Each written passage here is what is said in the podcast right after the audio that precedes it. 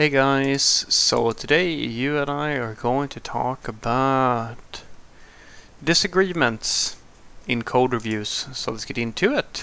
So the question in question was, Frederick, how do you handle a disagreement during the code review? A reviewer will ask for a change, but the author believes that the change would be incorrect, for example. So this is where those soft skills really come in handy, my friend. And also when the expert democracy makes itself known. Let me explain that a little bit. So soft skills, my friend, is well, it's something that I've mentioned a few times before, and you've probably heard it once or twice if you've been trying to get into IT. And soft skills is a very fluffy term, and it's very wide and broad and super super tricky to define really really well. But here is an instance where I can really really make you give you a concrete example of when it's important.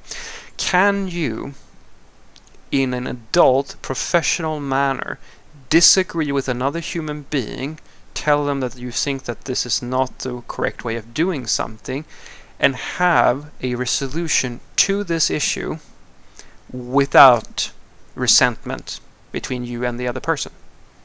Can you avoid insulting someone's intelligence? Can you avoid, can you make them see your point? Can you talk to them in a way where they might say that yes I understand your point but I don't agree or yes I understand your point actually we could do this as a temporary fashion because you are now at an impasse between between yourself and someone else and it can be an arbitrary thing it can be such a simple little and this is the thing that is the number one, apart from like if we talk just internally in the team, this is the number one reason for friction between software developers within a team.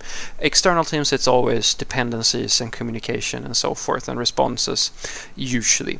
But for the internal team, this is the number one area of problems, and this is one of the major reasons why soft skills is, is a very big requirement for uh, companies when they hire software developers. Because if you don't maneuver the situation well, what's going to happen is that you're going to start hating your coworkers. And what's going to happen is that next time they have something, you're going to go extra hard on trying to be mean, or you're going to try to push it, you know, stick it to them, or be extra strict, or like try to really go in and try to find every little nook and cranny of a mistake that you could possibly find, and make these arbitrarily like petty uh, comments that, you know, petty people do. And so the way that I handle this is actually very simple.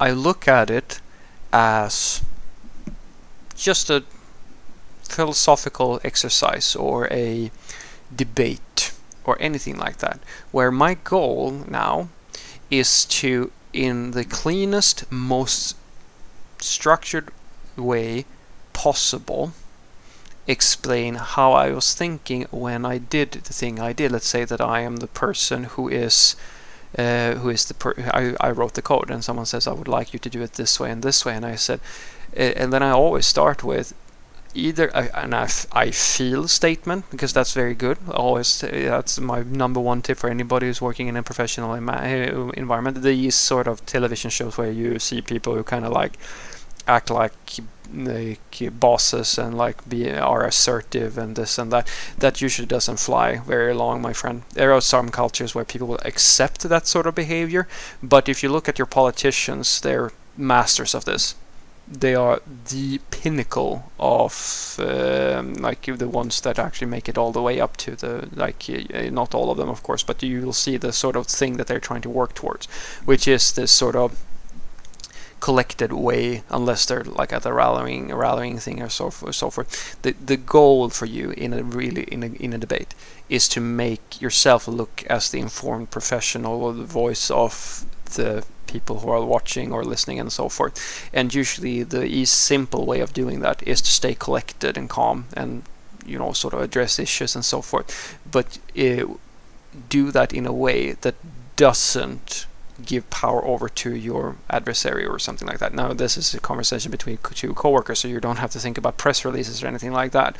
But it's the same sort of game. You're trying to just express in a non confrontational way without using any type of wording or anything like that that is sort of like aggressive that this is how I feel about it. This is how I was thinking about this.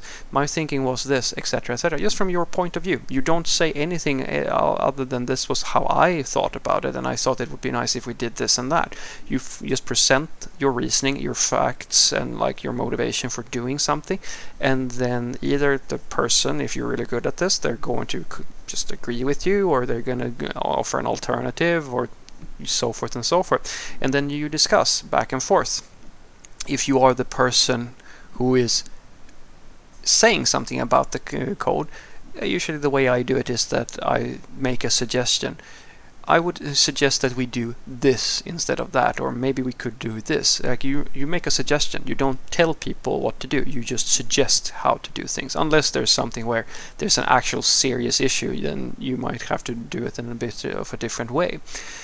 This way of communication is very non-hostile and it's intended to be that way because the main focus as you have to this and this is the key insight that you have to bring with you. Your focus here is not to be right and to have your coworker be wrong. Your focus is to agree on a way forward together to find a solution to the problem. And that becomes almost impossible if you piss the other person off and remember, guys, usually when you feel that nudge, when you're irritated with someone and so forth, and you want to say some really strong words to them, it's more about you. It's a more. It's usually more about your personal gratification and feeling superior to somebody else, or being able to, you know, rub something in, the, in somebody else's face, or emotion, indulging your own emotions. But what's going to happen if you do that is that you actually destroy your chances of making real progress. So really try to think about that. It's really difficult, but really try to, think about that. It's not trying to avoid being firm with someone who is misbehaving or something like that, but this is a code review. It's not like life and death. It's not someone trying to do something because they're mean or you know it's it's it's uh, it's uh, it's a situation where you can really only lose very often by escalating it and like getting aggressive and so forth. And if you turn, it turns out that you can't really, in a structured way, in a nice and calm discussion, reach a consensus, bring in a third party. This is one of the reasons why I suggest that everybody has like a like an R by R like a wave master. Like I don't know what they call it in English, but an arbiter, uh, someone who just comes in and says, "Well, I agree with this person or that person. It's a third perspective basically, and then usually that breaks the stalemate if there is a stalemate. So what I want you to take away from this is that the way that I handle disagreements in code review is that I realize that a code review is usually down to either there is a bug or like an issue and then there's no disagreement, but usually in a disagreement in a code review it is philosophical. It's, you know, Republicans versus Democrats or whatever, or so forth and so forth.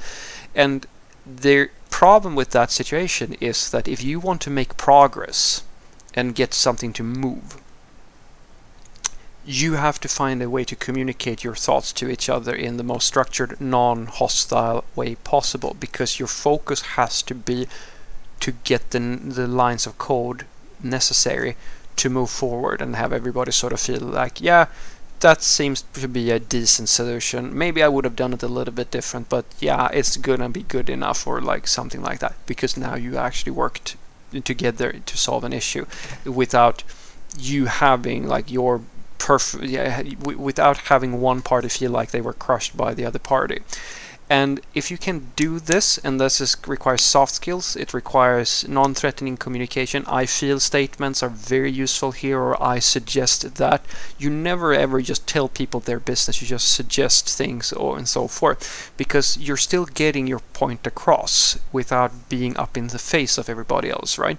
If you can do this, and you still find that you're kind of just circling around each other, where you can't really agree, even if you're doing it in a non-hostile way. Remember, being getting aggressive in this situation is probably not going to help all that much. Uh, it might actually be a risk to you and your future at the company. Uh, bring in a third party and have them do the democratic thing. This is where the expert democracy really makes uh, shows itself where usually the person with the most information or the most seniority is the person whose voice has the most weight. Sometimes that's going to work in your favor and sometimes it's not going to work in your favor. But i would say that it's probably the best system i've ever seen when having a dispute related to uh, philosophical viewpoints or things like that. Have a great day